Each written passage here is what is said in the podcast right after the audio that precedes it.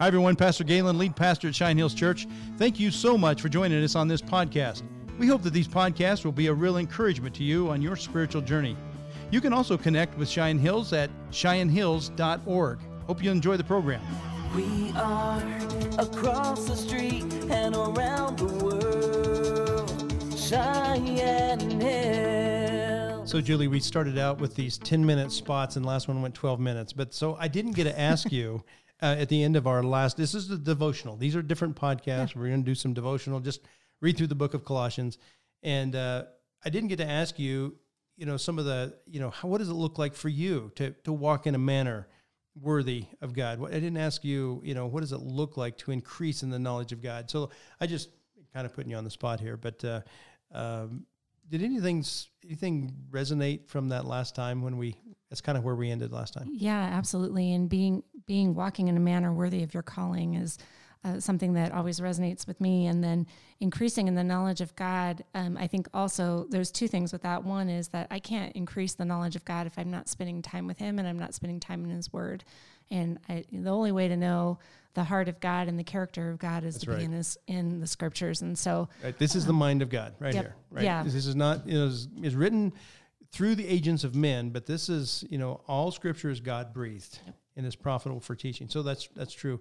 And so to know the mind of God is to know His Word. That's right. It's good. Yeah. And it's alive and active. And yeah. I'm I'm going through a study right now on Joseph, and it's been really interesting and and his wisdom and and how he had that from such a young age, and how yeah. he he relied on God in everything, and he he sought God's counsel when he was interpreting dreams, and right. and so you know the wisdom is not from anyone else but god. And so so spending that time in his word to be seeking him and his best and and his knowledge is really important. Right. You know knowing the mind of god i i've also i've also been able to cross check that with my own not not necessarily experience but my my understanding. Um, so for example um, the bible says those who honor me i will honor. You know that's mm-hmm. what I, and I can understand what honor is when someone when someone honors you in a certain way, and you feel that you go, "Wow, those who honor me, I will honor." Now, what God continues on His the mind of God is those who dishonor me, I will lightly esteem. Mm. In other words, you know, if if man wrote that, I think man would say, "If you dishonor me, I'm going to smash you like a bug." Yeah. Right.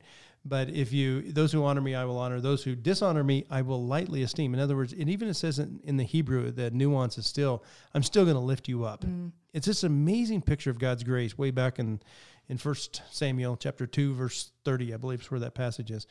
But um, but that's the mind of God. Mm. God has a has a mind that's different than man's, and I think we have to we have to realize it's not about necessarily my experience, but when when I can as a man, I can experience that on. I know what honor means and what it feels like, and I can say, "Oh, that's what he's talking about." Right. It's really squares, and you go, "Wow, that must be a big deal for God." Right, and how important it is that right. that uh, we honor Him. We honor Him and, and and know His mind. I mean, so so what does it look like to increase in the knowledge of God? I I mean, I understand Him. I know Him more. I know about Him more. I know how He, you know, what what pleases Him. You know, if you really boil it down, you could boil all of Christendom down to two words. I think it's mm trust and obey. Mm-hmm. Really, it's it all boils down to those things. But uh, increasing our knowledge of Him, and I think we need that the nuances of knowledge in our day of coronavirus and our day of lockdown and quarantine and patience and and can we continue on with our kids being in school? I mean, we need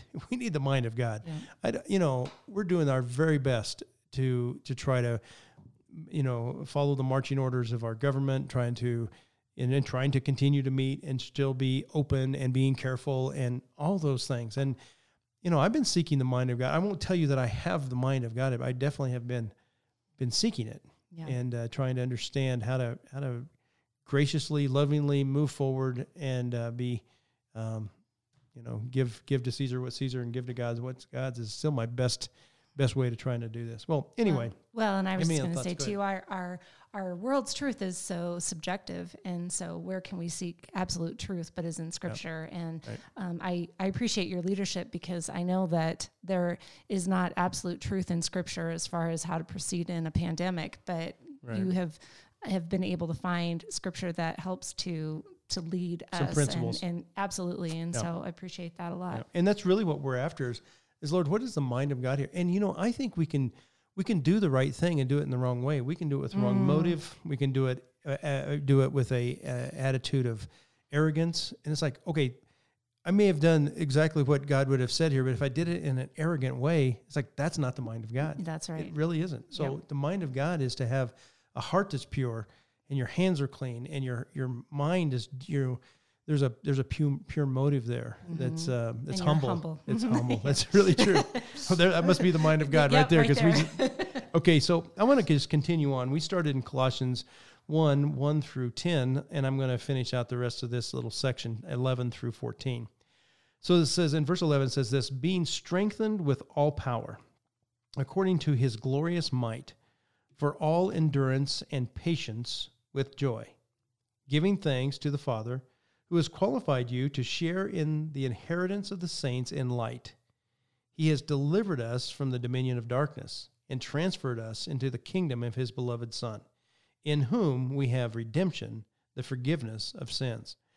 So you got to remember the context of this. Uh, uh, Epaphras had come; he had started the church, and he came to Paul in Rome and said, "Hey, here's a lot of good things that's going on in Colossae, but here's some things, Paul, that's a little above my my pay grade. I don't know how to handle this. There's some Judaizers saying this, and there's some there's some Gnostics or people that in, introducing some new knowledge about that Jesus is just as simply another God, like the other Greek gods, and and so uh, help me out here. And so so Paul kind of brings, and so what you get to hear here uh, from from Paul is he is just going straight up doctrinal on them. You know, he's just he's just pouring out through his pen the the absolute truths of God. Okay, so it's it's the kind of the idea of if you you know to find a counterfeit bill, you don't study counterfeits, you study the real thing. That's right. Then when a counterfeit comes through, you go, oh, that's a counterfeit because I know the real thing. Well, he's giving them the real thing here. Okay, so I want to re- reread this. It says, being strengthened. If I'd back up one passage here, I think this is really good. Um, so as uh, to walk in the manner worthy of the Lord, verse 10, fully pleasing him, bearing fruit in every good work and increasing in the knowledge of God. So that's where we ended last time. Then it continues and says, being strengthened with all power according to his glorious might. Now, it's not not my might. That's being strengthened according to his glorious might. And I think it's interesting, his glorious might, his his eternal glory. That when you hear the word glory, uh, what comes to my mind is this: it's uh, it's the it's the it's the Shekinah glory. It's this it's the shining of the sun and its strength. It's the glory of of God, and uh, according to His glorious might, for all endurance and patience with joy. Now, I can't think of a better passage for anyone that's dealing with coronavirus or, or having kids. You know, you're you're having maybe kids of being patient, of knowing what you're going to do next.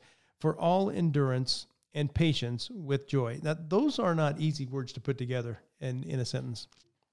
Boy, that sure says where we're, we've been, though, isn't it? Endurance and patience with, I mean, hopefully with joy, but Yeah. we've certainly had to endure and I would love to tell you I had perfect patience and ter- endurance with joy. I, I'm going to have to say I probably grumbled a little bit during my quarantine time. Um, not a not a lot, but I wasn't I wasn't. Uh, I'm not going to get a high mark on the joy quotient either. It's like um, you know, it's just it's just hard. It's hard to be it's hard to be patient. It's hard to endure. But the goal here's the goal is that we can have patience and endurance with joy, giving thanks to the Father as, who has qualified you to share in the inheritance of the saints in light. You know, I don't. What a picture! We get to share in the inheritance of the saints, the saints that have gone before us, the saints of old, the saints that have walked with God. That the hall of faith in in Hebrews chapter eleven. Somehow we get to share in that. Um, you know, we share in the inheritance of the saints. The inheritance. That's what we get. That's our. That's our reward system, if you will. The inheritance of the saints in light. It's a powerful picture of of heaven, of glory, of eternity. Uh, he's just kind of lifting everybody's eyes up. Um, he, that, that the Father, He's the one that's qualified you to share in this inheritance. And then verse 13, He has delivered us from the dominion of darkness and transferred us into the kingdom of His beloved Son. So this kind of tells you how you got there. You started out in darkness, and uh, and it's it's God the Father who has transferred us into the kingdom of His beloved Son. And there is a there is a kingdom of His Son, and then there's a it's a beautiful place. It's a glorious place. It's a place of light. It's a place of eternity. And and I do believe it's a it's eternal, but I do believe we have glimpses of glory even right now. And so um, I think to be able to have those glimpses of glory um, while we go through um, this difficult time, some people would say this is hell on earth right now in coronavirus. It's a global kind of thing, uh, kind of thing that's a hell on earth, which uh, I don't disagree with it. It's a, it's fearful. Um, that's, uh, it's, we don't have the answers. It's, there's a whole bunch of things about it that are, that are hellish, but we have to be able to, to tap into, to the glory stuff and the, the fact that we've been out of this dominion of darkness. He's transferred us into this dominion of his son. And I think when we can have joy in the midst of struggles and we can have joy in the midst of our difficult days, if you're in coronavirus and if you can just have a, a splash of joy, maybe maybe you've been one of those that can can bring down a little bit of joy in the midst of this chaos. Hope you hope you're able to learn something today from God's glory and his joy.